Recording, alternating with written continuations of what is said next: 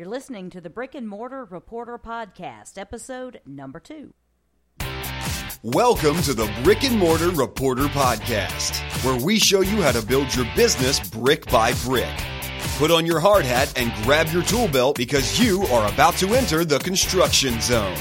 And now, here's your host, Christy Hostler. Thank you so much for joining the Brick and Mortar Reporter podcast today. I am so excited about our guest. Today we have Alex Hyman here with us. He is the owner of Phil Hyman Photography in Greenville, South Carolina. Um, he does a lot more than just take pictures, so he's definitely one of those that's a mover and a shaker in the business community here in Greenville, South Carolina. He's got a lot of great ideas, a lot of good business experience to share with us. So uh, let me be the first first to say welcome, Alex. We're so glad to have you here with us today. Thank you so much, and I'm looking forward to this. Yeah, it'll be exciting to see what all we uh, uncover and see uh, what we can talk about. And I'm sure by the end of this, we'll have a little better idea of each of our backgrounds and know a little bit more about each other. So, why don't you go ahead and start by sharing with our listeners um, a little bit about your history? Both, you know, you can share personal. We want to get to know you personally, a little bit about what type of person you are, and then also share a little bit about the history of your business and professional life. Okay. Well, you know, I tell you what. Let me start out with the business because okay. you will you'll see quick how the business and personal just kind of intermingles with each other. Okay. Um, because gosh, you know that's I. I certainly don't have two separate lives, uh, especially when running. A, you know, any entrepreneur will tell you there's no such thing as two separate lives when you when you run a business.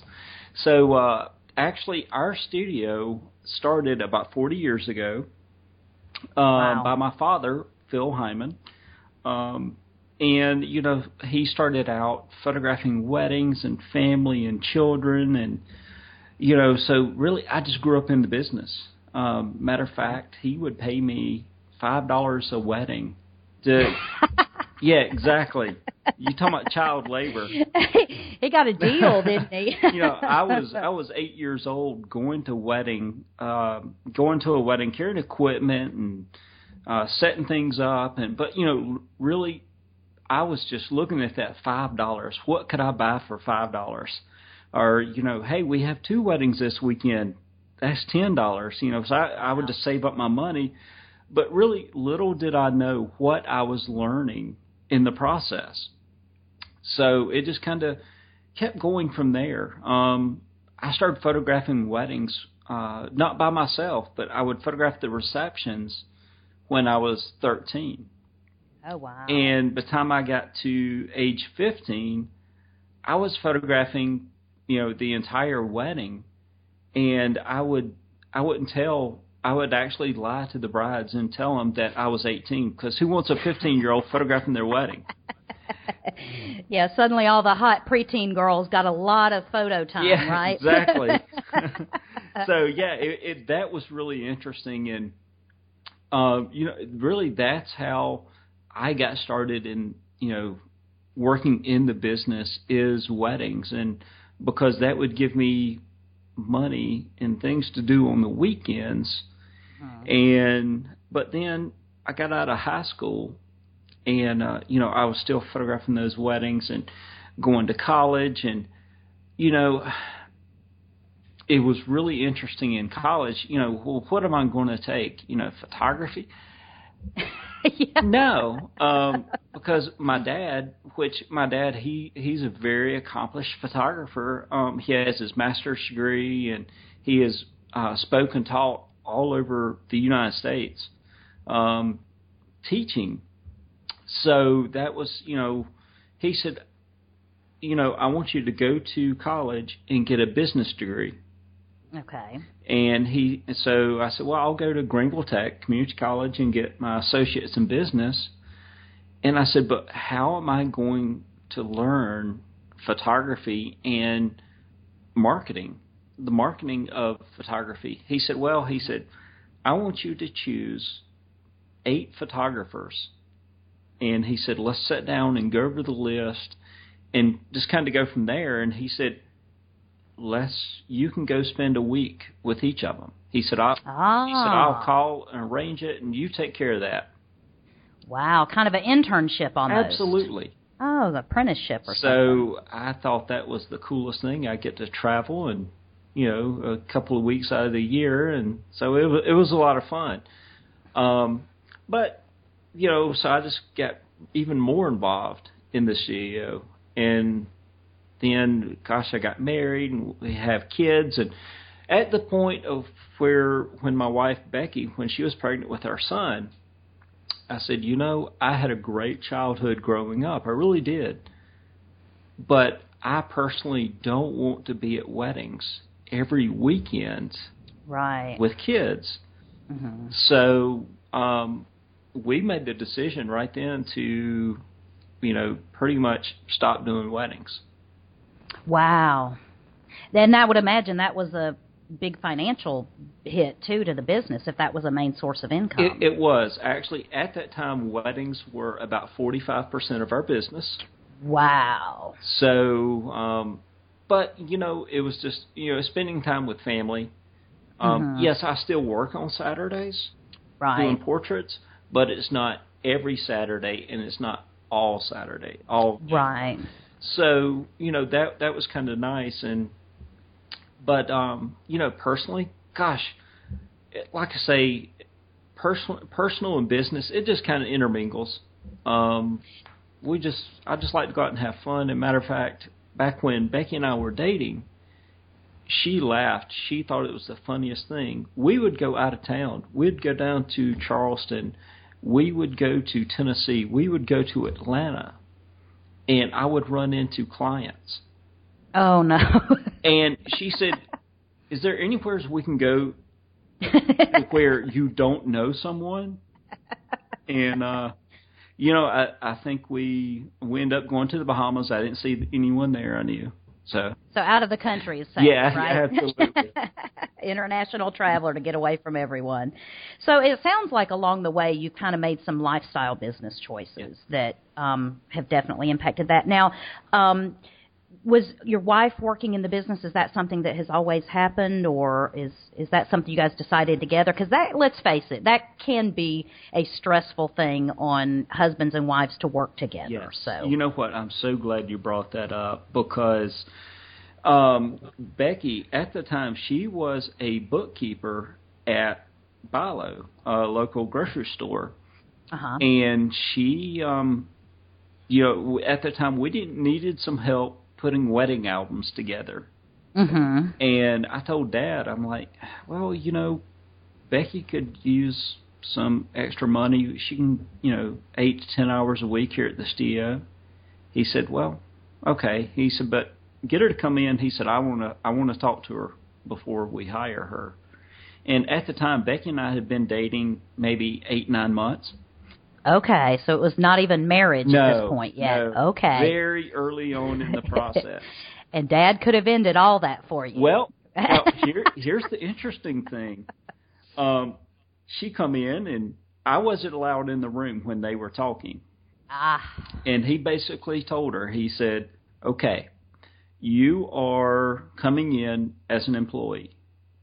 He said, now if this, at some point, you and Alex starts having problems, you know, you guys can't work together or whatever it may be, this is a family business. You will be the first to go. wow. And you know, he said, "Are are you good with that?" And she said, "Yeah, you know, sure, I completely understand." And well, here it is, uh, almost 14 years later. wow. And she's still there. She- you call and she answers the phone. So and I tell you what, she is, uh, and I can say this because she's not here and in the room. She is the backbone of the studio. oh, that's she fantastic. is the face of our customer service and she is the everyone calls and they love her they want to speak with becky and it's just it it really makes me feel good because um you know she's my wife and i mean she's just you know part of the stio family right. so it's it's really been cool Well, that's that's good that that's worked out, and I think I guess now at some point in time, is your dad at the point of retiring, or is he kind of um, still doing a little bit, or well what's going on with that? He still does a little bit, um, not too much. Uh, you know, but he does come in. As a matter of fact, we make a we make a joke out of it because he will come in and on Tuesdays. And this is another thing. Even though we're a small business, um, we still have uh, meetings on Tuesday mornings. Oh, okay, like staff yes, meetings. Okay, have a staff meeting, and even though it's just you know Becky, myself, and my dad, and we do have a part-time girl, but she's not there on Tuesday. Um, Okay. But you know, the three of us, we still get together and have our meeting. So he'll come in for the meeting on Tuesday, and after the meeting, he'll make a cup of coffee, check his personal email, and look at the watch, and well, well, I'm I'm, I'm heading out for the day. At least he shows up for the important right. things. So that's you know. Yeah, so, so we we joked, you know, we we keep the the Keurig pods, we, we keep them available Yes. because for Dad. Yes, absolutely. He doesn't have time to wait for a whole pot That's to right, brew and right. stay around and, and do that. Now, so it sounds like growing up in the the business and with being right there in your family that it was sort of always understood that you would come into this. I mean, had you did you ever think about not doing it as a, a career or not taking over the business? Yes, I did. Did you? I did. Okay, tell us about that. Um, you know, I, because when I was in high school, I would work, you know, I would work weekends doing weddings, but I Mhm. would work through the week after high school um, at a grocery store. And I'm like, well, you know, this isn't so bad. This this wouldn't be that bad of a career. And one day, it was my senior year in high school. The manager said, "Come on to our office. I want to talk to you." He said, "How had you ever thought about going into our management program?" I'm like, "Well, how much money would I start out making a year?" and he told me, I'm like, "Mm, "Yeah, never mind." Yeah.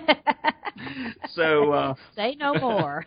so no, I um but then I've always one thing I love to do and one thing Becky and I love to do together. Matter of fact, I have to tell you this, we're so excited because next Saturday, um, I'm working all day and I found out that the grand uh Becky's mom is keeping the kids. And so we have a date night and I'm like, Okay, well so what do you want to do? We don't have the kids. She said, I want to stay home and cook. oh wow. So, but you know, in if anyone knows me or has known me for a period of time, that's something I love doing is cooking, Mhm. and I, I just love being in the kitchen. So at one Mhm. time, actually, it had crossed my mind in high school to be a chef. Okay, so there were other interests Yes. that kind of fueled some some business ideas and that sort of thing. Um, let me ask you this because I know there's probably a certain amount of pressure, and it sounds like your dad was pretty clear on his expectations with Becky, you know, and and that's you know that is one thing that a lot of business owners, even when they get into um, you know co-founder relationships or relationships with their families, they'll say, in hindsight, we should have laid out expectations more clearly. You know, we should have had an exit plan, and your dad just kind of did that all in one, you know, fatherly conversation with Becky. But did you feel um, a certain amount of pressure or even fear in taking over a family type business? You know, like you could be the one to make it great, or you could be the one to screw it up. Yes. You know, did did that come into play? And tell tell me a little bit about what you've done with that and, and how you've handled that. Well, it's an ongoing process because I have that feeling every single day, knowing that, hey, I'm taking something that my dad started 40 years ago, and he started from absolutely nothing. Wow. Matter of fact, he left his his regular job. He come in and told my mom, "Hey, they gave me a six month leave of absence, and if this don't work, I can always go back." And so she was like, "Well, that's great." And he he wasn't being completely honest with her. He quit.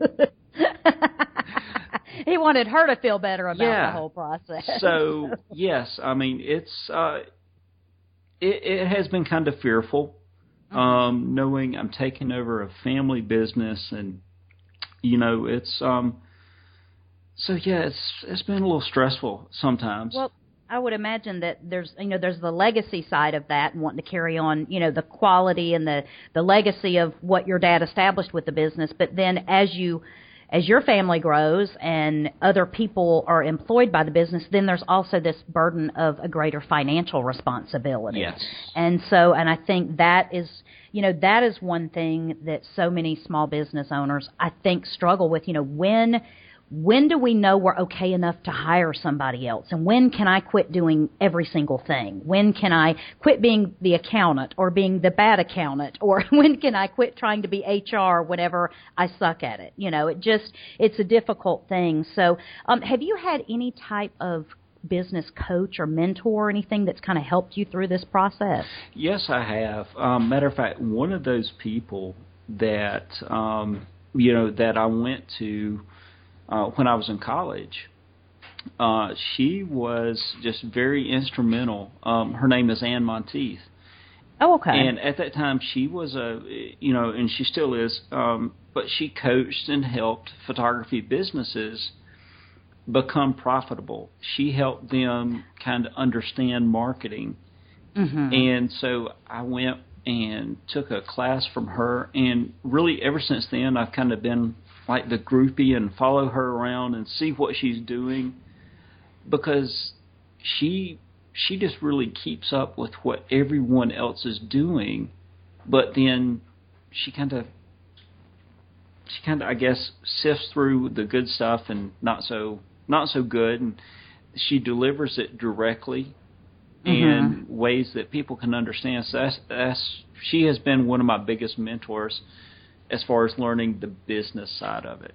So, Alex, tell me now. I know whenever you deal, um, you know, I know as a bit, member of the business local community here, you have to compete many times against some of the big box stores that might offer photography specials. You know, I know I can remember as a child, you know, we would go to Olan Mills maybe once every few years, but in those in between years, we'd go to Sears and we'd get our picture taken and um, do those kind of photos. And I think um, there's a different maybe there's a different marketing take you have to do to get people away from you know those big box stores and and get people away from the um, kind of the mass produced uh, children's photos and and those kind of things. So what have you done in your business to try to maybe target a different audience or, or are you targeting the same audience and how do you do that because I think you can't just compete on price a lot of times, you know.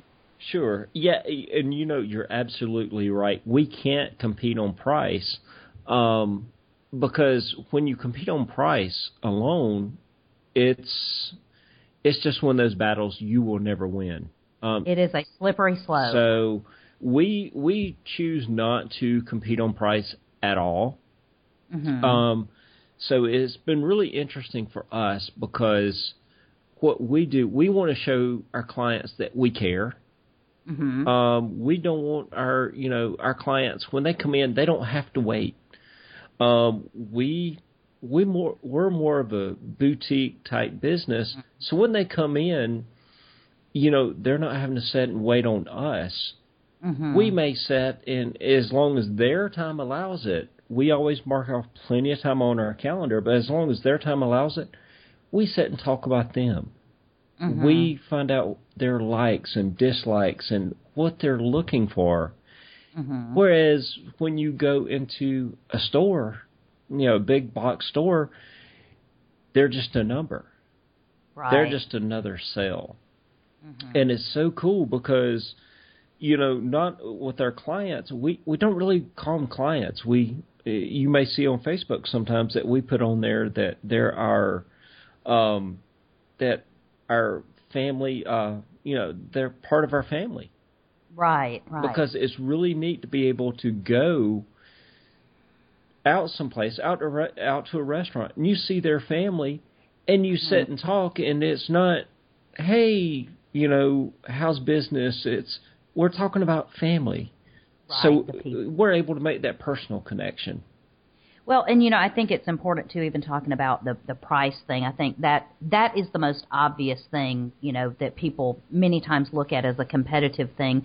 But when you have a value proposition like we care and we're personally involved with your family, if you lower your prices, you've devalued, you know, the whole differentiation between you and the big box stores. And I think, you know, so many times it's just it's a natural thing to want to go there. Sure. But sometimes whenever, you know, the perceived value of coming in and sitting in a homey type environment of your studio and talking to you guys and then going and doing a photo shoot that can be more reflective of the personalities you've seen just exhibited you know and and not just that but it's in a private setting you don't have uh, shoppers going around you and standing in line watching everyone else take pictures and it it just is a whole different experience and i think you know, price shouldn't even be a consideration because of the value with that. And I think so many local business owners need to just get over the fact that they're not going to be able to compete on price. So don't try, compete on value and what is the value you can provide beyond price. So I love that you're doing that. Absolutely. Now, we talked a little bit about your personal uh, business coach and mentor um, with Ann Monteith, but um, on the personal development side of what you do for your business, what are other resources that you find helpful and other um, ways that you kind of take time to develop yourself? Um, well, you know, it's it, one of the best TV shows, in my opinion, that has came out on TV is Downton Abbey. Oh, okay. Because mm-hmm. my wife, she loves that show. Uh huh sorry to all the Downton Abbey fans out there. I can't stand it. so it just gives me a great chance to pick up a book and start reading. So you have your alone time whenever you have uh, that that coming on every Absolutely. week. Absolutely. So what, are, what what type of books do you read? What type of uh, people are you listening to right now? Oh wow! Um, matter of fact, it's uh, I was just listening on the way in um, right before we started talking. Uh, Jay Baer, uh, u- ah. Youtility. Okay, excellent. Um, is one of my is something I'm listening to now. One of my all-time favorite authors is Gary Vaynerchuk. Love him. It's just, you know, I love his style in because he don't beat around the bush. He gets to the point, and you know, he don't care if he offends you. Right. I mean, he just gets to the point about business, uh, mm-hmm. in the whole business of social media. Um, mm-hmm. Another one of my favorites is Seth Godin. I just oh love him too. Yeah. I mean, you know, I just love his. Everything's different with Seth. Mm-hmm. Um, you know, the, it started out. The first book I read of his was The Purple Cow. Yes. Okay. And gotcha. I've just been hooked on Seth Godin ever since then. Um, so yeah, I mean, there's just so many authors. Another one, uh, one of my favorites is now. Not only do I read his books, um, I do subscribe to some of his things, so I get daily emails from him. Okay. Is uh, Chris Bergen. Okay. Okay. I I like all of those people, and I think you know to be able to take someone else's perspective and kind of have that infused in your business whenever whenever you're in charge of your business and you might not have a lot of other, you know, great minds around you, not that the, you know, you just don't have a lot of other people around you, not that the people you have aren't great minds, but, you know, to be able to have that, uh, different perspective is valuable. And I think, you know, Seth Godin is, is just, he is so simple in what he says, but when you hear it from his perspective, it's like, oh my gosh, that makes so much sense. And then at the same time, Gary Vaynerchuk, you're right. He is completely you know, he will come right out and say, "Oh my God, you're doing this all wrong," or "You're doing, you know, what you're doing is not the worst thing ever, but you could be doing this and you could be doing that, and you could, you know, and suddenly you're like, "Oh my gosh, the whole my mind's just blown in just a matter of, um, you know, a few minutes listening to his podcast or anything." And you know, one thing about Gary that he don't mind admitting when he's wrong. Mm, you don't see that a lot. No. A lot of the gurus don't don't, don't want to ever want that to get out. So you know, look, I've seen him on several occasions. He, he, okay, I was wrong about that, but here's what I learned from it. He always mm-hmm. says, "Yes, I'm wrong, but I walked away with a learning experience." Right. So I, I think that's awesome because you know yeah. we as business owners, we all are going to have those moments when we were wrong or we may have failed at something, but we walk away with a with a good learning experience. Right. And even to take those and not perceive those as failures, you know, and, and beat ourselves up about it and say, oh my gosh, I can't believe I blew it like that. But to just say, hey, you know what? I learned a valuable lesson from that mistake. You know, some people have that no failure thing and, and that's all great, but some of us that are perfectionists like to really beat ourselves up over those yeah. little ones. So, so now, um, we don't like to do a lot of focusing on the negative or anything like that, but um, I think any small business has had some struggles along the way, but have you had any failures um, as you kind of have taken over the family business that maybe other business owners could learn from, and other things that um, maybe you could share with us that weren't necessarily your brightest shining moments, but what could we have learned from them? Well, you know, one thing that comes to mind right now, uh, this was probably gosh, I guess seven, eight years ago. Uh-huh. Uh it, and to me, this was a big. It just really stands out in my mind. We wanted to have like a portrait showing where uh, an exhibit. Mm-hmm. And so we rented a uh, we rented a place that has wedding receptions and that sort of thing. Um, right. And it's just a big, beautiful old house, it was just beautiful gardens. And so we rented the house and we had just like a, you know, little reception and we sent out, you know, calligraphy invitations. We put a lot of time and money into it because all the prints that we had. We sent out all these invitations. I think we sent out maybe 60 or 70 invitations.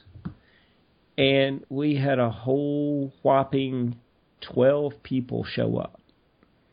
Oh, wow. And it was just, it was horrifying because you have all these people come, or, you, you know, you, you're expecting all these people. Right. But, hoping, yeah. And, you know, hoping they may bring their friends or, you mm-hmm. know, you know, we have 12 people show up. Wow. And I was just like, how embarrassing. That it is. I mean, that makes me feel bad for you right now. Just you know, just hearing the story. But here's the here's the thing I learned from it. You know what? I paid no attention to the date. Um, mm-hmm. I'm like, oh, you know, it's springtime, and I chose the Saturday before Easter. Oh, okay. Which was just totally bad timing because we didn't wow. realize, you know, people would be out of town Definitely. and yeah. So, but you know, that that's one thing I guess is the kind of a negative, but mm-hmm. at the same time we learned our lesson to when we're planning something, look at all aspects of it. Yeah, it you know it's funny, but it without looking at that, you probably would have inferred something completely different from that whole scenario. And people aren't interested in what we're doing. People don't care about what you know what we're trying to do here. And it could have turned in a completely different direction. But then you look at the calendar and you're like oh my gosh this is so obvious now. It's oh it, man. I and but you know here's the cool thing about that. We ended up getting well, we actually here I here's I guess the bright shining part of it we did get business eventually from that because some people we invited, they had family, extended family, in for uh, Easter, mm-hmm. and they actually brought along some neighbors. So yes, we did. So you did get you got a gain out yes. of it eventually, and got a, a long time client. That you know, I think so many times, and even with with things like that, that might be something that you don't do very often, or it doesn't um, necessarily fit in your calendar every single year.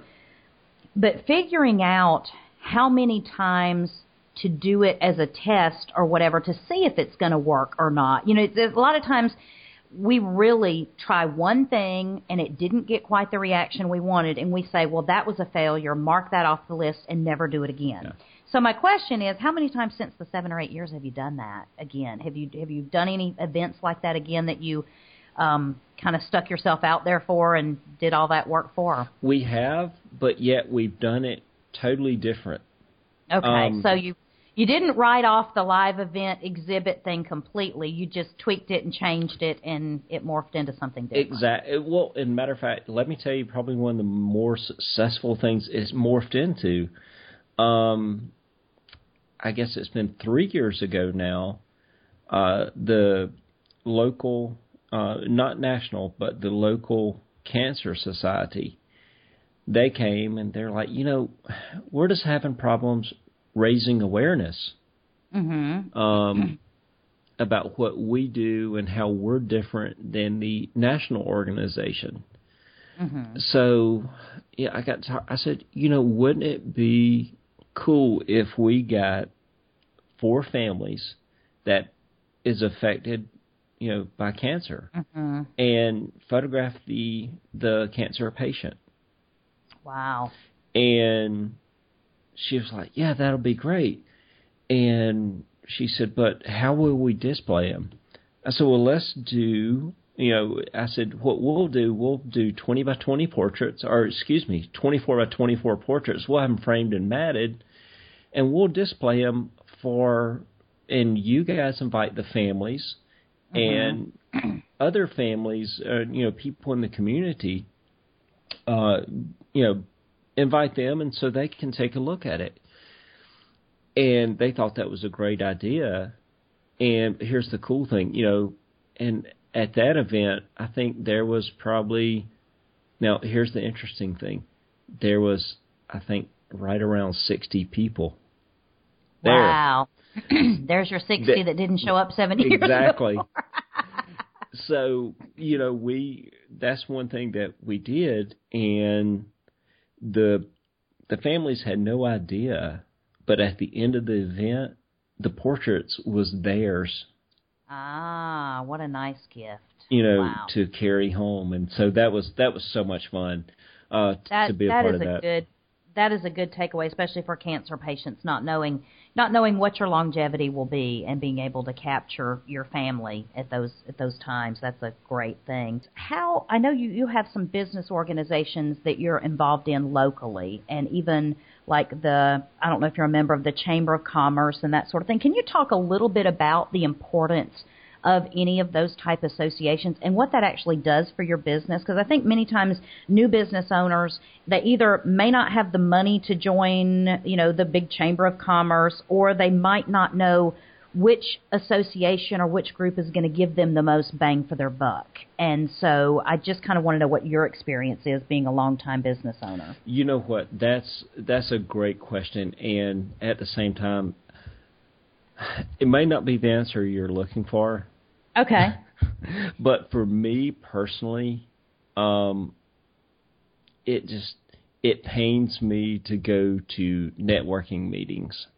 Those canned networking Yes. events. I mean, it's just it, it, it's painful. I, I, I don't know, just something about it. I think is stepping out outside of that personal kind of fear factor thing.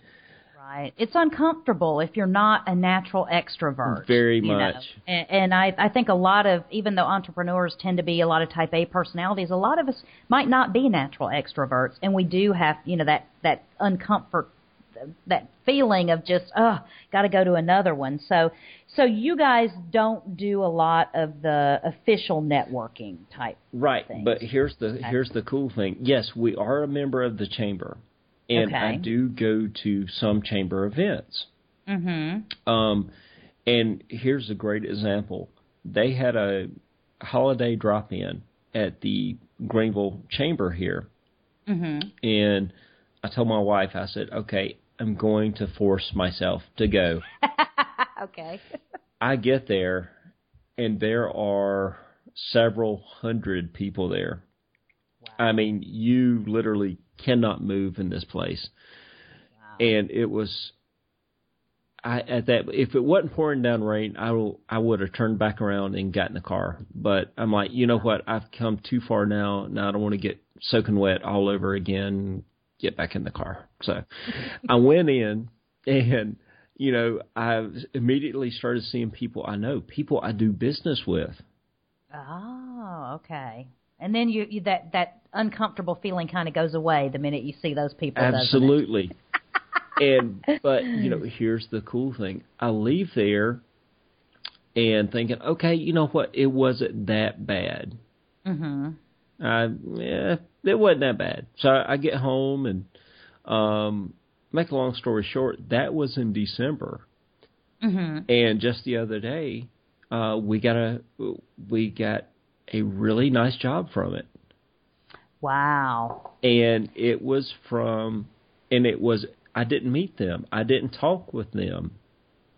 But the cool thing was I was there Mhm. and a company that is doing the printing for this company, I talked with him.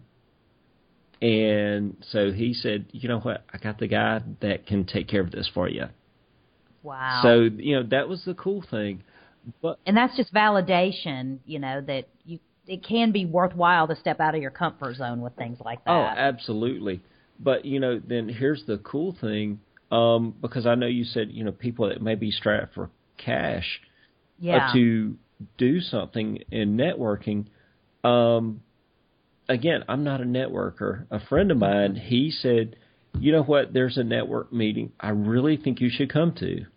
And I'm like, "Oh, great! You know, here's another monthly fee, or here's another Mhm. yearly dues." mhm. But he said, no, it's not like that.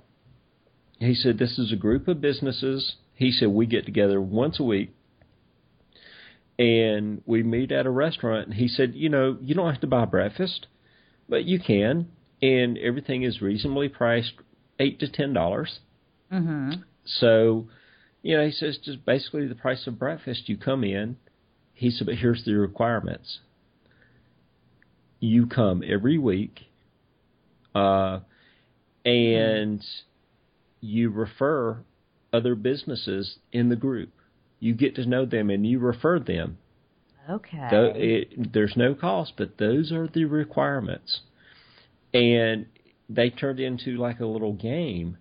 Well, if you if you want an absence, if you want to, you know, uh, a free hall pass, what you do, you invite someone new to take your place. to well, not take take our place, but just invite them to the group. Oh, okay. So that way the group grows. Absolutely. And you know, and then the cool thing is none of the businesses they're all non-competing. mhm. So that's it's just a really neat thing, and it may make me start kind of enjoying this networking stuff. Well, you know what that that just kind of gives some structure to a lot of stuff that we already do, you know. Um it we naturally refer people to the other businesses that we, you know, know and and I think that comes up naturally in conversation, but to formalize it and to be able to put some structure around it, it gives that extra accountability you know, that just makes you it makes you conscious of it every single week, doesn't it? Whenever you know you're going into a meeting and there's people there that are they're expecting to get some, you know, eventually get some customers that you've sent their way Ab- or get some mentions and that that's a great thing. Absolutely. And you know, now one thing I personally enjoy, and I know this may shock you. I say that sarcastically. yes, exactly. But one thing that I love doing, and I do it a lot, especially this time of year, Uh-huh. is I love calling people up. Hey, I haven't seen you in a while, or you know what? We we've never really formally met. We've seen each other on Facebook. mhm. Why don't we get together and enjoy a cup of coffee and learn about each other's business? That's a great great idea. Because that way, for the price of a cup of coffee, Right. and a 20 to 20 minute to an hour conversation, Mhm. it can turn into a really good friendship and business partnership with local businesses. Absolutely, and a resource. And you know, the thing is, I think, you know, even talking about these networking events and, and things like that, I'm like you. I'm not a big. I'm not great in a crowd. Yeah. You know, I'm more of a one-on-one person. If you put me one-on-one, I will pick your brain and I will ask you questions and I will try to find out every interesting thing I can. In a group, I feel like I'm lost and that I get that whole thing gets lost. So the great thing about that is there are networking opportunities that you can you can uh, unofficially, you know, do on your own by doing the things like you're talking about, just cultivating those relationships within the business community. And then, you know, you as a business owner don't always feel like you're isolated and out there on your own trying to figure everything out on your own because you now have all these resources that probably have had to deal with some of the same stuff you've had to deal with. And you can actually say, what did you do when this happened? And isn't that a great, you know, great way to be able to get someone else's input without having to uh, join a thousand or two thousand or three thousand dollar club and and do a lot of extra, you know, activities and all. So I think that's a great idea. Absolutely. Now, let me ask you this. We talked about your um, failure of the with the event and things like that, and I think um, back in 2008 when the recession first started, I know there were several um, I kind of had a reawakening in my life whenever I started trying to go to some of the places that I had always gone to. I, I went to, I had a guitar that needed some work, and I went to my local guitar shop, and the doors were closed. And I thought, oh my gosh, what happened to Trevor, or what happened, you know, what happened to the business? And I just got to the point that um, I started realizing how critical it was for local businesses.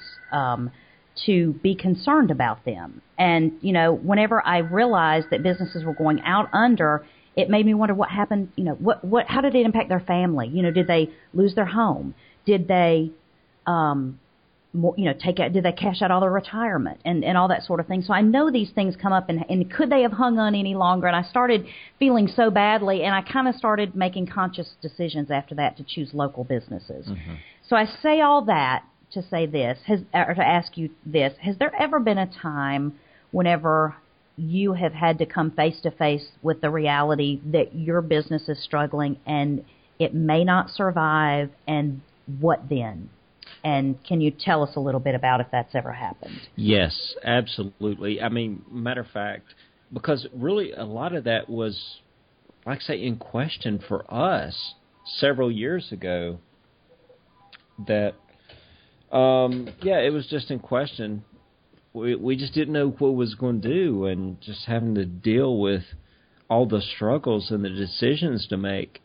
Mm-hmm. But you know, at the same time, we come out and it made us better business people. Mm-hmm. Um, because we, I, you know, I was determined.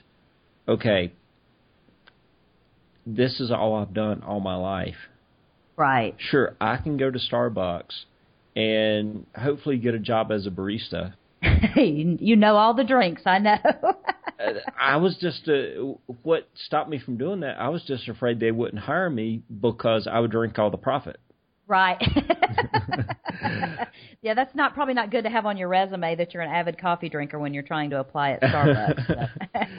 but um, you know, with with that being said, you know, this is all I've ever done and thank you know thank goodness I just I had some great mentors when it come to the business side of photography.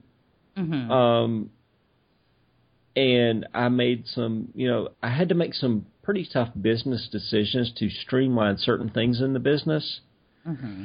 But then I looked around at competitors, mm-hmm. and you know, some of these competitors while there's competitor, they were friends, and I just uh-huh. watched them go out of business. And it's heartbreaking, isn't it? Even when they're a competitor, yes. You know, because then you feel like there's, you know, there's part of your community going away. Yeah.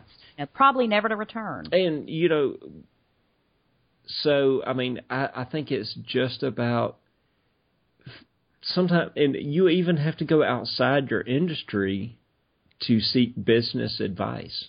Right. Because sometimes your industry, you know, I know the industry of photography, um, it's still kind of in turmoil right now. Mm-hmm. Mm-hmm. And so we have chose to kind of go outside the industry to look at business things and business advice and that's I, I think it's always crucial to seek advice and you know, just don't give up that easy. Uh, at the same time, you look at you know you look at your account and there's no money in it, Right. and you're like, okay, what can I do? And so you just, you know, we we started getting really creative mm-hmm. and things and that we wanted to do, and we started to expand on you know different things we could do, and I think that that helped hugely for us. Yeah, it's hard when you're in that desperation mode to think about expanding sometimes because it, you know, it's like you see it as a cost or you see it as something that you could do right now, but it might not necessarily put money in your bank account today or next week. And so it's sometimes hard to get those long-term goggles on and and you know for growth and that kind of thing. So um now as far as your marketing efforts right now. I know you have. Um, I, I know you're very active on social media and mm-hmm. that kind of thing, but I would imagine that a significant part of your marketing and efforts for continuing your revenues is customer retention and getting repeat customers. And so, can you share a little bit about what specific strategies you guys are working on right now that are working for you and that seem to be helping with customer retention and getting that repeat business? Yes, uh, with customer, you know,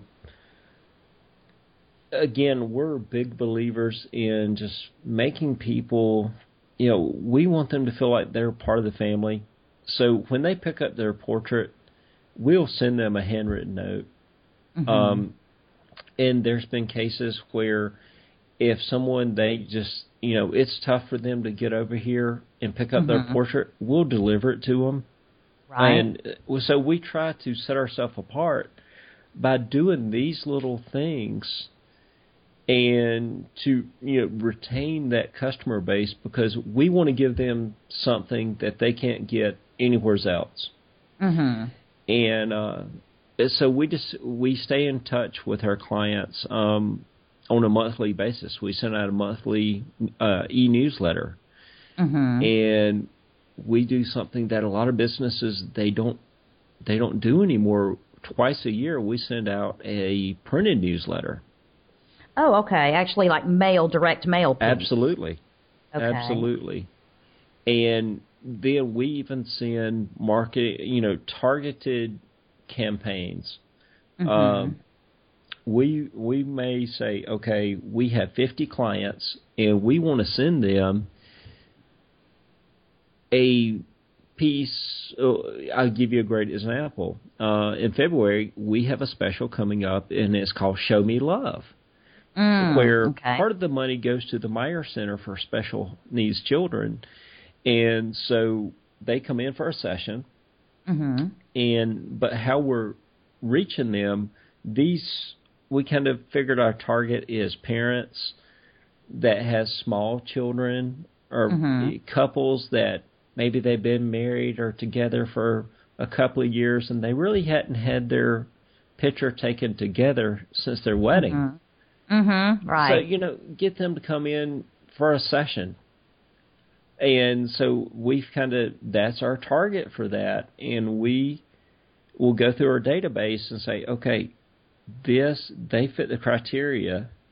And you know what? It's been a while since they've been in. So we'll design a card and actually send them that card just to, just to remind them, hey, this would be a great session for you guys. mm-hmm. So uh, yeah, it's just really for us is staying in touch with our customers.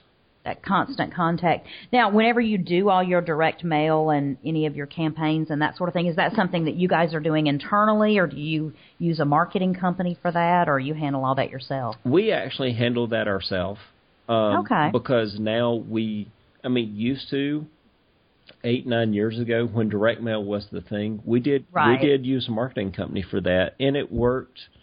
It worked really well.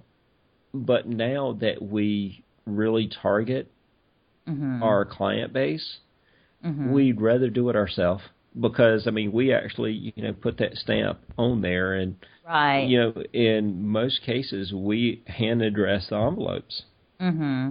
and Wow. so yeah we just we just kind of like that personal touch Well, and you know, uh, social media coming along has given you a way to to keep that constant contact and to constantly be in front of your clients, you know. And I know it's it's very different than getting that one piece of direct mail every six weeks or every couple of months um, that we used to do several years ago. Can you tell me a little bit about how you use social media for your company? Yeah, you know, social media again. Um, we use social media to just kind of stay in touch with our clients and put interesting stories out there I'll mm-hmm. give you a mm-hmm. great example. The last week we had a we had a client. She brought in an old ad that my dad ran um, over 20 years ago. Wow! And this was her granddaughter, and she kept this ad. And she said, "Yeah, we was cleaning out and moving. Look what I found." Wow! And so I photographed that. Just you know, I took my iPhone, photographed that. We put it on Facebook and kind of told that story. Mm-hmm. And we try to base a lot, and not all, but we try to base a lot of our social media posts around stories, mm-hmm. or you know, kind of like did you know type things. Mm-hmm. And it's amazing. And we, I, I love asking questions on Facebook. Yeah, you're really good at that. I will say you get a lot of interaction that way. And you know, and yes, I do it for the interaction, but at the same time, it's just neat to see these people's answers and mm-hmm, yeah. Mm-hmm. It, people, ha- yeah, people have different answers, and sometimes you're like, "Oh, wow, that's so random. I would have never thought about that." But you do get, if people are willing to share, it is great. I love hearing their opinions and that sort of thing.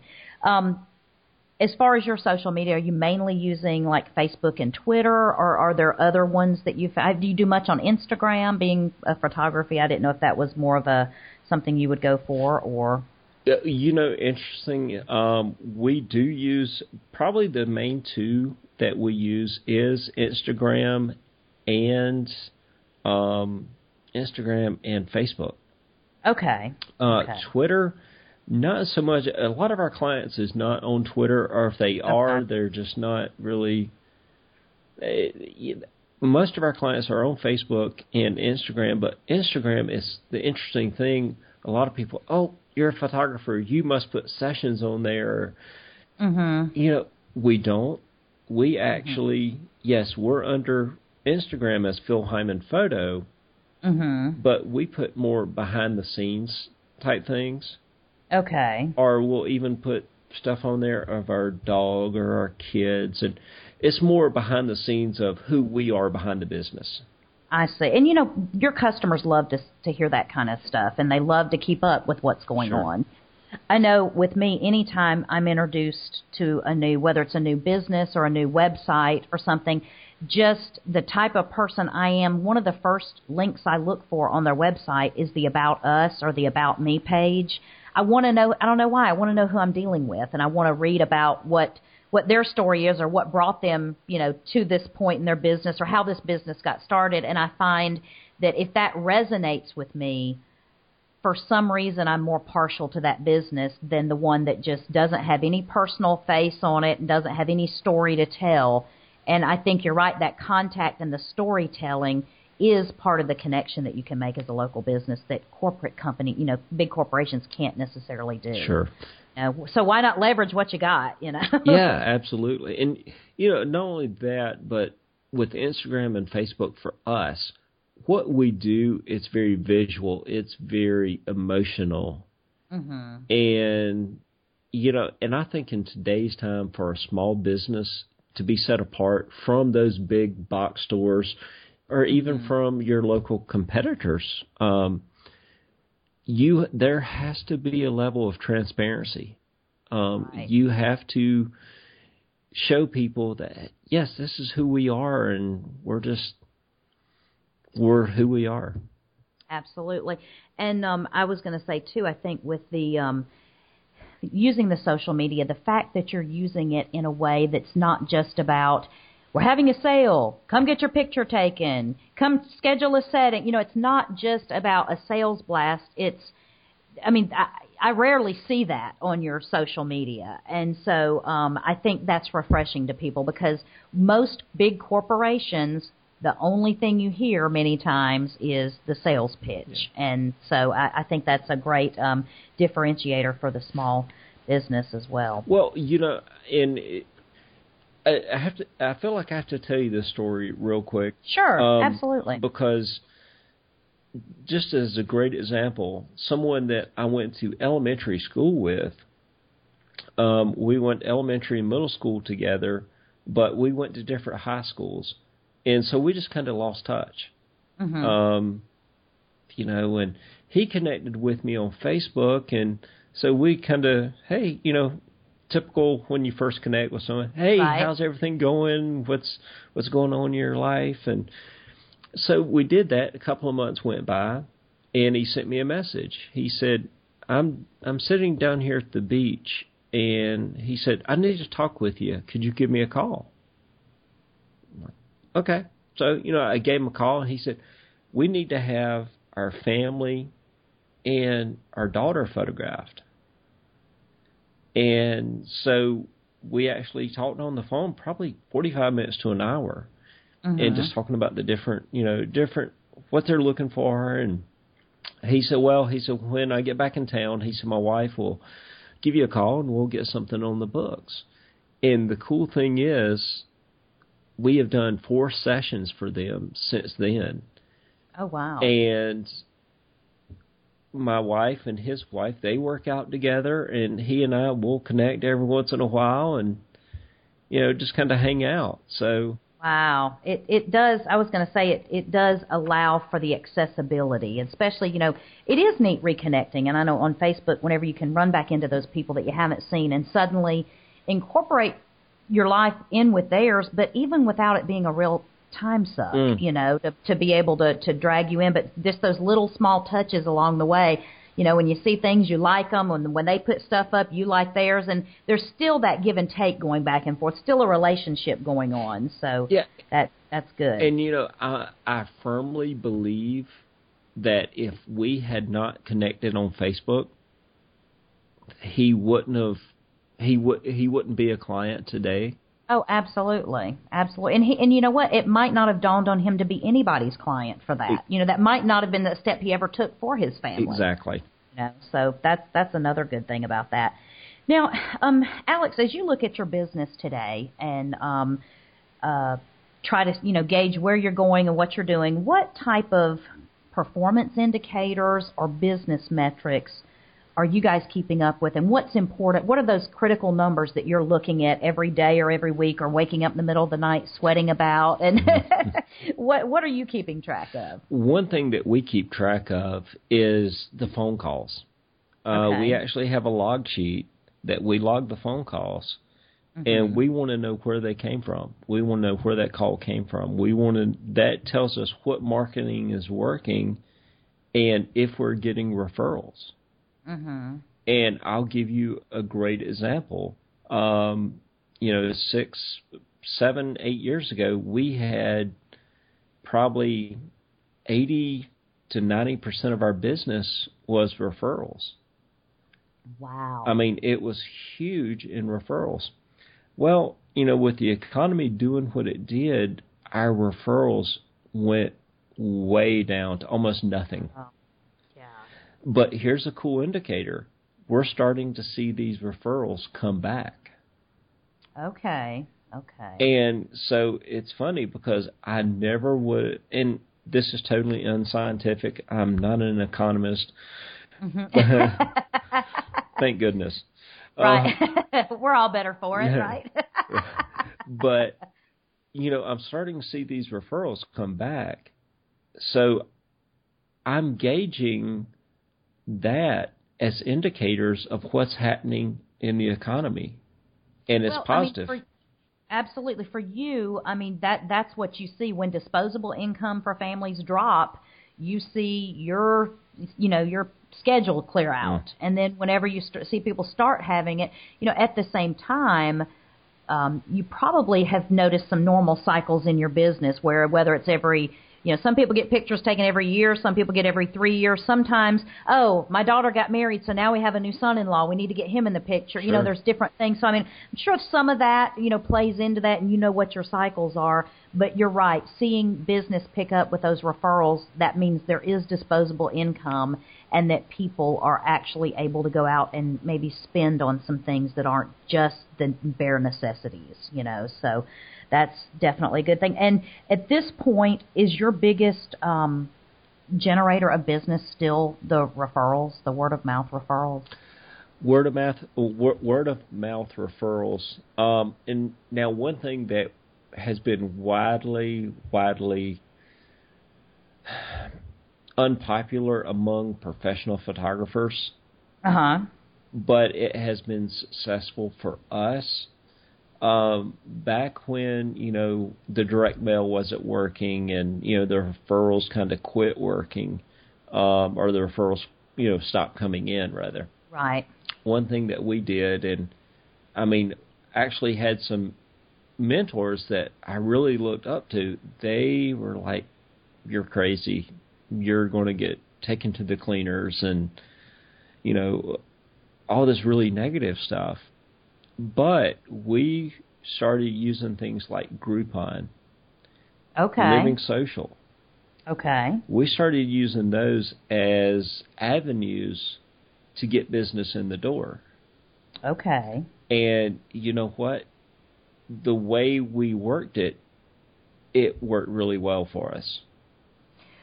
That is, you know, I think that is good to hear because I think so many people that, you know, the Groupon had its bubble, Sure. you know, and and that kind of thing. And I think from many business owners' perspective, they did not have their expectations met Yeah. whenever they, you know, did a campaign. So just so maybe you can share anything that would help others because there there probably are some people that are um, still considering those as, as viable ways to get you know increase their market base and, and get more people in the door. Were there specific strategies you used with the way either you worded your offer or with how you came up with that that led? I mean, w- let me just give you the pervading talk out there is that oh these customers that take the Groupon they'll come in for the you know they're one time they'll never come back. They want the cheapest thing. They're the highest uh, maintenance customers you'll ever have and you'll lose money on them on the front end and that's kind of the pervading you know chatter out there on the internet about that so what is is your experience or what do you think caused you to be successful with that because i think that might be valuable for other people to know to say you know what it might be worthwhile for me to take a calculated risk mm-hmm. by doing that and see if i can get a return on that investment Yeah. Now, one thing I think we're we are a little bit different than other businesses because we're more service oriented. Right um, right And the product is on the back end. uh-huh But what we did, yes, in the wording, um, Becky, my wife, she was very particular about the wording. hmm Um, so she, so you know, she she was very careful, and we did things instead of. And one thing about Groupon uh, and Living Social and any of these services like this, they when their rep is on the phone with you, they are going to try and twist your arm and get you to. They want to be able to get the most sales. right So they want to twist it where it's good for them, Mm-hmm. but just don't let them. So essentially, they want you to give away the farm in order to get. Okay, so so you got to hold your hold your line on what you're willing to offer and what you're willing to give. Yes. And with us, what we did, we got the people in for a consultation before Okay. their session. We want to find out exactly what they're looking for. What are they expecting? Are they wanting a wall portrait? Are they wanting to use just their Groupon? Mm-hmm. And in most cases, we found they're like, well, I really, I don't know. Mm-hmm. I, I you know, I know I need a photograph, but I don't know what I want to do. So that's where we were able to walk through with them and help them in making that choice. So that's why I feel like it was successful for us. We just did not allow them to come in, book a session, and we're done. Right. You know, we, right. we just you, want you force your process on them. Sure, and you know what?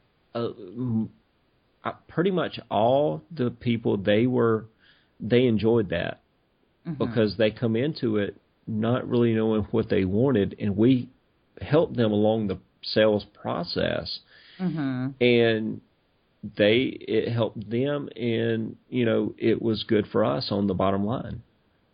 Well, and the great thing about that is that when you go ahead and add that, I mean, here you have a perceived low value customer walking in the door, you know, and then you take that and you go ahead and put them into your your value proposition of you know doing the consultation and doing all this um, finding out and discovery of what they're going to be using this for. You know, on the back end, if you do that and you maintain your quality throughout, most people understand that there is a cost associated with that. And if the process was above their expectations, they don't mind paying a reasonable amount for it, you know. And so I think that's that's an interesting take on that. Well, and you know, matter of fact, here here's a interesting take.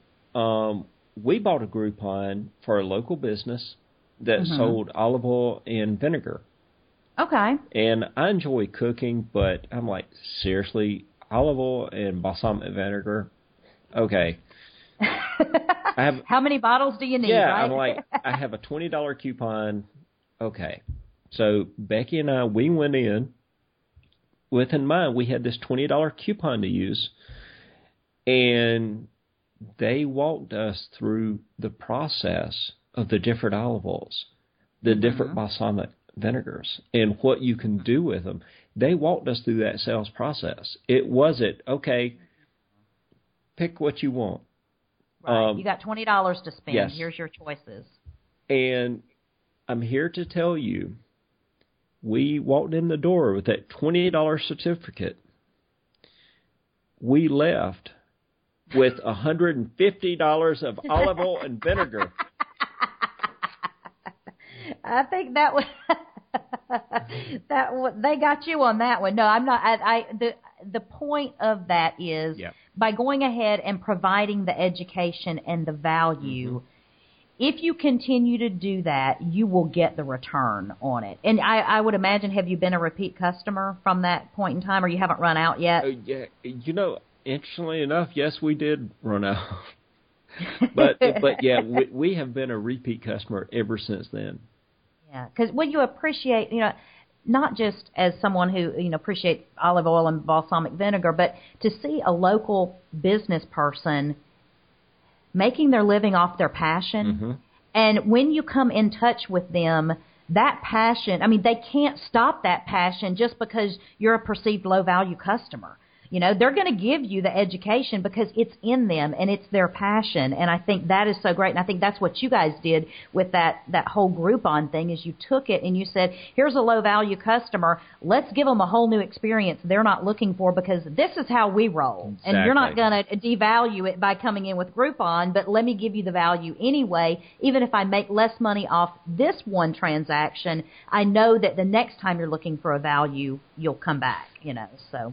And, and, and you know we have seen that we've seen people that come in on the Groupon or Living Social, we've seen them come back, mm-hmm. um, and they have become repeat customers. Wow! So that that lets me know there is value to that. You just have to know the. You just have to be willing to walk your clients through and educate and help them.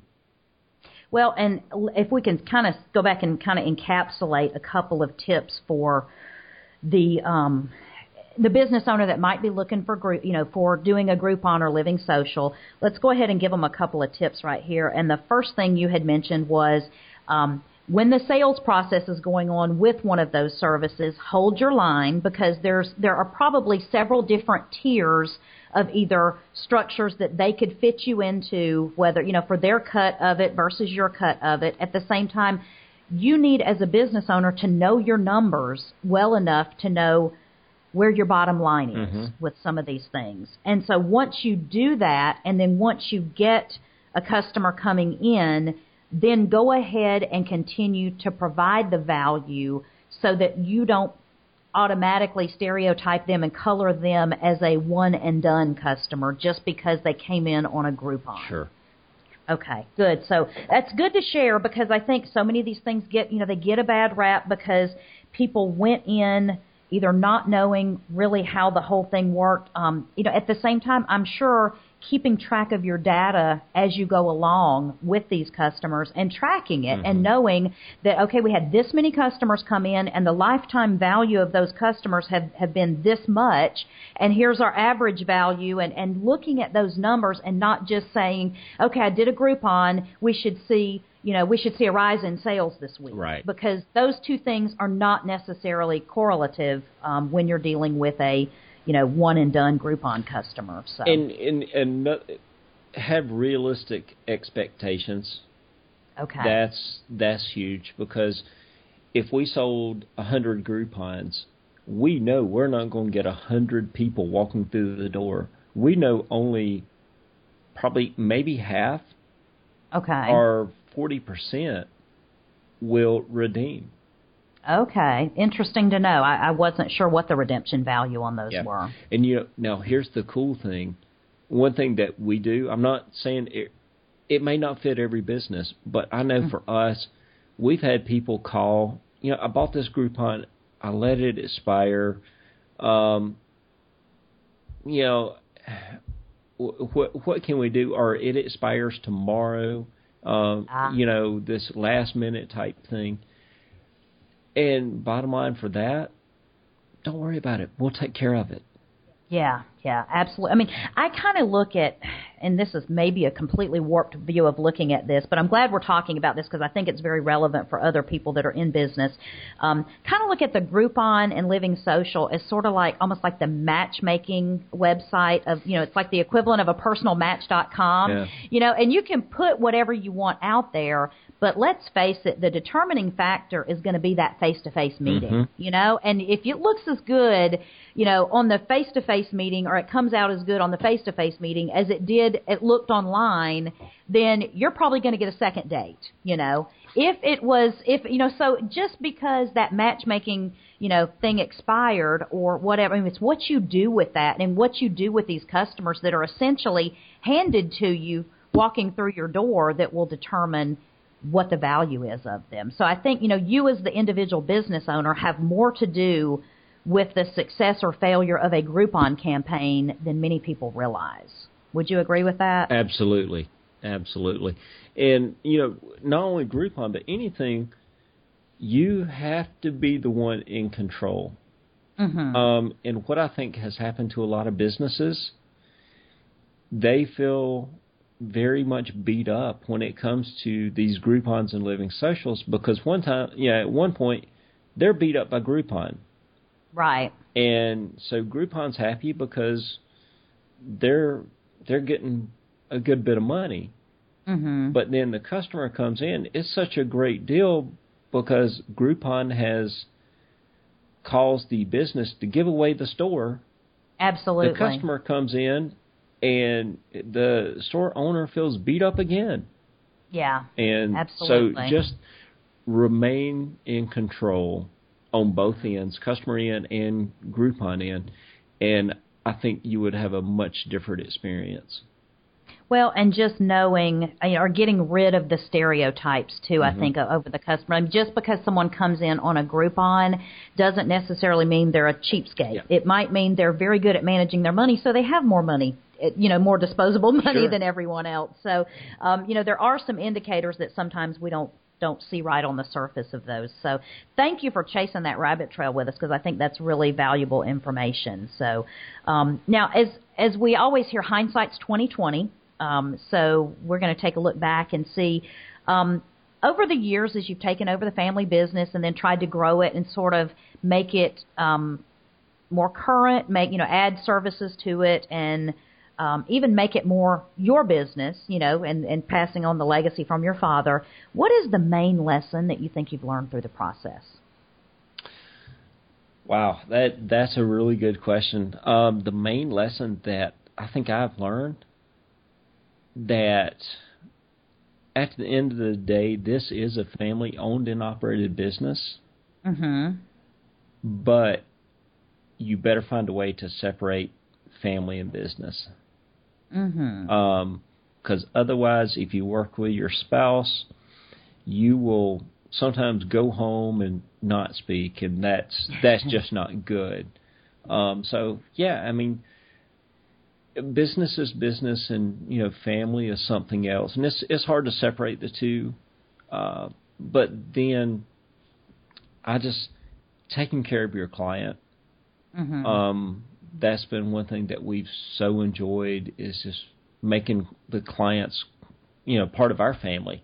Mhm. Uh, And that you know that is something that you will never ever get from a big box or national chain. It it will not happen. I mean, it's not even that they don't want to, but with turnover and with you know changes in management at local you know individual stores or or whatever the the business is, you know you don't even have a chance of seeing the same people long enough many times to build that relationship. And so you know I think that is people say, you know, this we're in this social media world and we're in this constant contact where everybody you know, can get in touch with people 24 hours a day, but at the end of the day, we as humans long for that connection Mhm. and to be connected in some way to not just our, our own families, but then if we can take that and translate it into other ways to be connected with the way we spend our money and support other people through that, it just changes everything. So I think that that connection is something that so many local businesses need to leverage. And even if you're you know a natural introvert which i am and it sounds to me like you are we're we're better one-on-one people than we are in a big group and we're not going to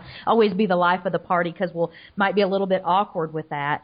But to be able to make that connection or push yourself out of the comfort zone i mean really you're the you're the brand Mm-hmm. you know your face and and you you and Becky are the face and the brand of Phil Hyman Photography, and to be able to take that and make a living out of it is is a, a wonderful thing, you know, and people appreciate that. And I know as a consumer, I appreciate being able to walk into any business and know who the owner is and have them talk to me and you know not just that but maybe they're they know what I'm looking for and they say hey you know I saw something the other day that reminded me I needed to I, I couldn't wait to show it to you when you came in here. Or whatever it is but that connection is what keeps you going to the local places rather than the big box stores. Absolutely. you know because that that's just a frustration in itself to have to deal with that. So excellent. So it's the people and being able to uh even though you're in a family business separate keep a separation between the family and the business. I, I know that is stressful for a lot of people, and it is an obvious choice for some people, though, to you know employ their other family members. It just it makes sense for a lot of businesses. So, um, can you tell us anything that you think, just as you observe other local businesses, that you think some businesses are doing well right now um, with with uh, reaching their client base, and then we'll talk about on the flip side and see if there's some things that you maybe see some mistakes being made that maybe you could uh, give us a little bit of information about. So tell us something you think businesses are doing really, really well right now that you're seeing. Um, one thing I think businesses are that they're doing well is they're connecting with their clients, Mm-hmm. and because used to, you could put out an ad or send out a mail piece, and the clients would come in. You didn't have to do anything. Mm-hmm. But now, um, businesses are having to stay in touch with them, and I see a lot of businesses that they're doing more of that. They're keeping in touch with their clients, and they're doing just different things for their clients. Uh, Gosh, a, a great example: a local spa. They uh, one day it was raining, and Becky and I had went in there because Becky was getting her hair done, and it was a good good ways to the car because it was downtown. It was raining. So what did they do? They're like, "Here you go." They hand us an umbrella, Oh wow! and we're like, "Well, I'll run it back in." And they're like, "No, you know, next time you're in, just bring it in." Or, you know, Wow. There, businesses now I think are doing a great job of going out of their way to help help their clients. hmm It's yeah, and you know I think it's it's part it's those personal touches that you would never you know it's the care and it's the personal touches you would never see anywhere else. I'm also seeing and this is not about what what i think or whatever but i i also see a lot of business owners taking the time to provide the education to their customers whether it's whether it's content, Content. that they need or you know an education kind of like you were talking about with the olive oil and the wine and not the wine the um, vinegar store it you know on the surface the average joe you know olive oil uh, consumer probably has no idea where it came from, what it means, might not even know the difference in uh, extra virgin olive oil or just olive oil or extra extra cold pressed and you know there's all these variations um what have you been doing anything or are you seeing other people do anything that you could mention that about even providing that education or that content that um that I guess it's kind of survival, you know. The more you educate your customer, suddenly you've got a more discerning consumer who realizes they're not going to go get the store brands, you know, olive oil and get the same thing or you know, you know what I mean? Right. Yeah, and you're right. It's it's that education. Um, you know, businesses are offering that education, and now then you have some businesses. Well, I'm scared to offer that to our clients because they could go someplace else. They could, but more than likely they will not because they remember where that came from. They remember where those, you know, tips and tricks and you know different things that will help them. They remember where it came from. Yeah, and I think that's just one more, you know, the more you connect with your people, the more prominent you are in their mind, you know, and so it's like you've got your little tribe and if you touch them every so often and give, you know, give them a little bit of information before long, you've kind of set yourself up as the authority person on whatever the the subject or whatever the market is for that person. And I think that's, you know, that's really exciting because um we are seeing movements all across the country where, you know, buy local first or shift 10% of your income to local businesses away from the big box stores. You're seeing the farm to table movements and um, kind of a backlash of, you know, against the whole corporate thing. I think after, you know, the recession and, you know, big banks are perceived with taking down the market and, and all that. And this is not to be a political statement, but I think people people are realizing that corporations are not people Sure. and that we are we are wanting to take back our communities and to take back our business and our not have to be dependent on government for you know economic stimulus but to provide it ourselves by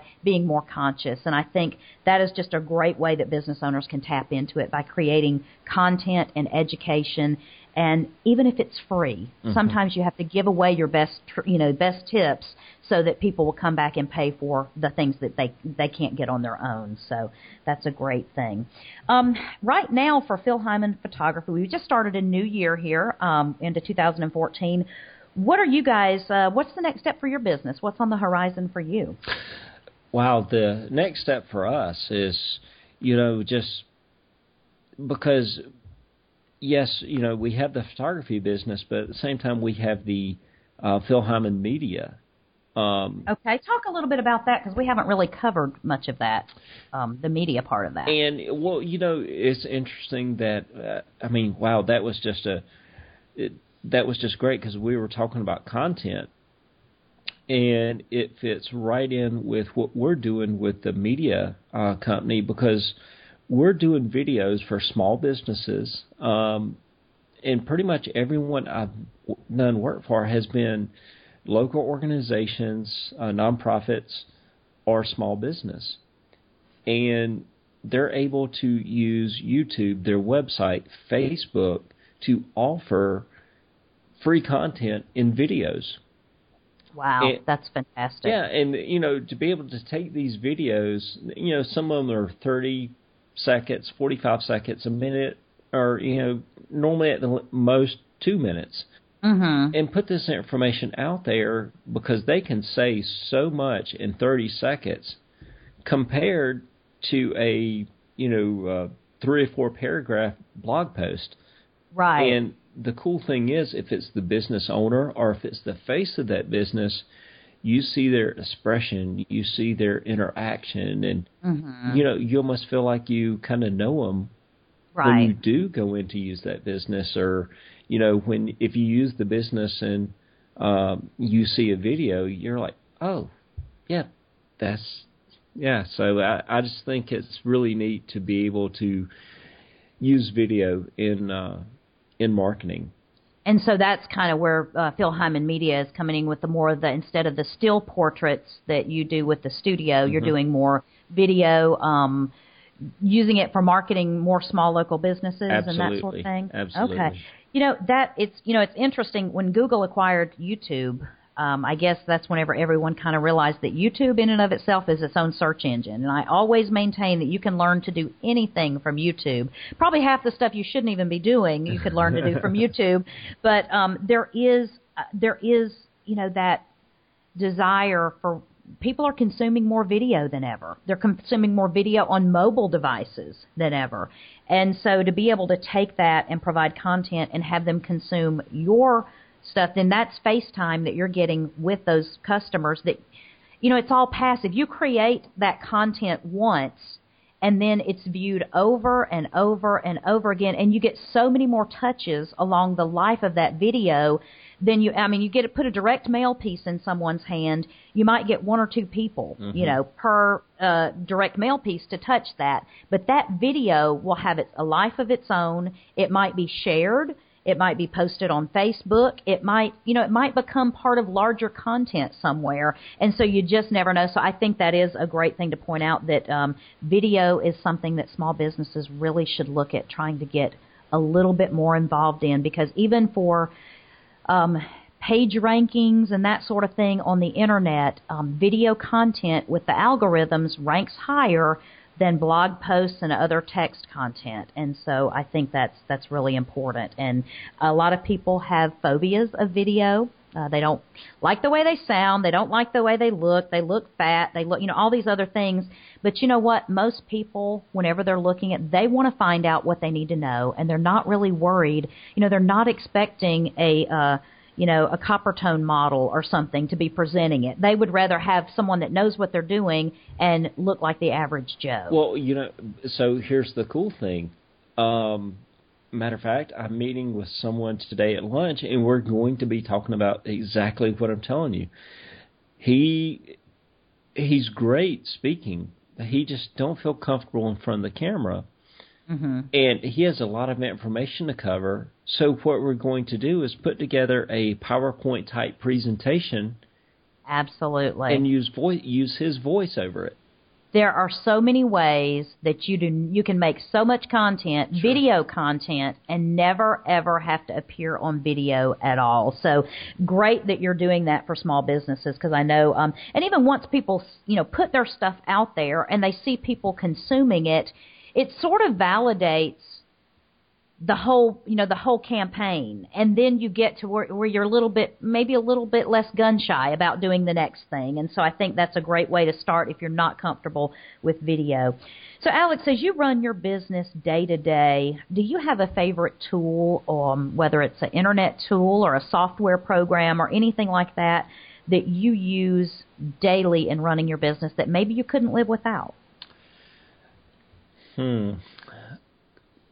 Probably one of my favorite tools right now is my iPhone. iPhone, iPhone. okay. Um, iPhone, iPad, um, something that we have just recently started using, we find very helpful with Facebook because, you know, we have the media page and we have Phil Hyman photography page and we have my personal account, we have Becky's personal account we have all these pages that we just right. sometimes we feel like we become a little too bogged down in mm-hmm. trying to think of things to post and how to post it and what time to post it.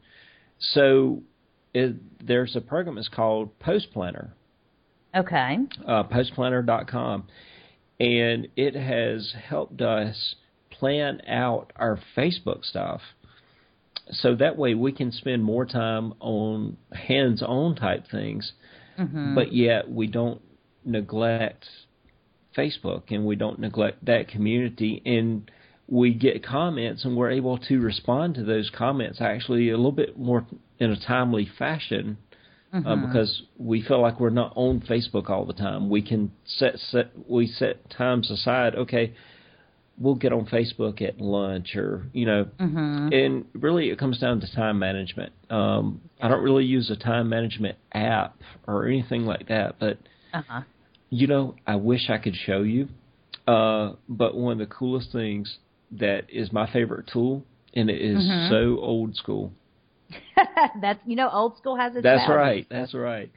It is a probably uh, three foot by four foot whiteboard Ah, gotcha. that is right above my computer, and I have three different colored markers, and I just write stuff up there. You know, my daily to do list is written up there. It's written right Mhm. above me. That way, I'm seeing it when Becky comes in. She'll look at it and she'll she'll say, "Oh, you you have to do that." So it helps her keep me on task. Absolutely. Yeah, and those old school things, you know, when something like that works for you and sometimes just having that visual in front of you all the time, you know, that's one of the the lean principles, you know, when you if you ever read, you know, lean startup or any mm-hmm. of those other books about lean, it's keeping your work visual is part of it, and making it visual and seeing it there, which, you know, with an app or something like that, if you remember to go look at it, it's there. You know, but then you got to remember to go look at it. So, um, and just I will also say this as a plug. I um, am not an, an iPhone user at this point, but I have seen amazing video content created by people that are using their iPhone 5s apparently. Um, they you know some people think oh I, I don't have all the equipment to create great videos. I don't have the equipment. I don't have the studio. I don't have this and that. But you know if you have an iPhone you can make it and there are tutorials out there where you can make it of such good quality that no one will know you don't have a $3000 camera. And matter of fact, it's not so much the iPhone 5, it's the 5S. 5S. Okay. Um, See, there's my novice iPhone. Uh, No, no, coming no, out. that's no, no, but that's what we want people to know because I guess there was something that happened with the technology or something, the, wasn't it? The actual pixels of the chip Mm-hmm. is larger on the 5S. Okay. So it's going to create um, better depth, uh, Okay. just better flesh tone, and it can handle lighting a little bit better than the 5 or in, you know, beyond, back beyond that. Well, that's great to know because I think you know a lot of people have that sitting there at their you know at their disposal and don't let equipment or any other barrier that you put you know that you would have saying I don't have all the money to invest. You've got the iPhone 5s. Go ahead and start experimenting with getting content out and just do something and put it up and see you know see how it gets a response from people because I think um, you would be surprised at the quality of the videos that come from that. Well, and you know, not only that, you don't really even need that. Just, I mean, you could get started right now with your computer and Skype yep, that's because true. you could call up a, you know, a client and say, "Hey, could we just like a, maybe a minute or two minute? I have some questions for you, just a little testimonial about, you know, your experience." Mm-hmm. Um, Absolutely, yeah. There, I mean, there's so many tools, and you're right. With a basic laptop, you've normally got a webcam built Yep. in, you've got a microphone built in. Just use the tools. Just, I mean, my biggest thing is if people that want to get into business or people that are wanting to take their business in a new level, if they would just take action, and it might not be perfect. And for those of us that are perfectionists, you know, you have to get past that. But just go ahead and take the step and do something today because then it will lead to the next step tomorrow and beyond that. So that's that's our motivation for motivational speech for today. Take action. Now, Alex, um, we've talked a lot about um, all of your experience, and, and you've given us a lot of great information. Is there anything? Um, I'll, I'll give you this opportunity to promote anything that you have going on with Phil Hyman Studios right now that you want to share with us that uh, people might need to be aware of. Um, gosh, you know what? Not, you know what? You can go to our website, and if Mhm. if people would like to subscribe to our e-newsletter, Okay. uh, we put out an e-newsletter every month, and that's probably the best thing to do. Um, Mhm. But yeah, between that or just you know local businesses, if you if you're needing help with trying to figure out what to do, or or if you want to use video but don't really know how, just give us a call. Uh-huh.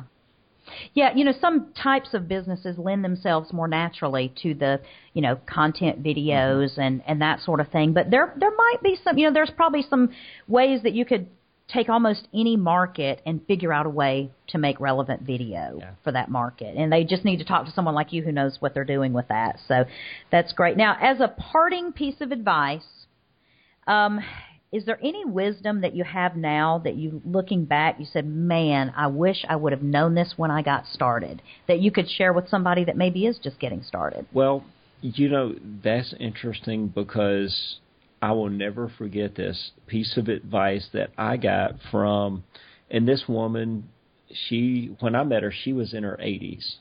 She was very heavily involved in the photography industry. Um, and I was probably, I was probably in my teens when I met her. My dad introduced me to her. He said, you know, this is one of the smartest women you'll ever meet. mhm And dad said, well, you know, tell him what he should know, you know, getting in, you know, doing the photography business.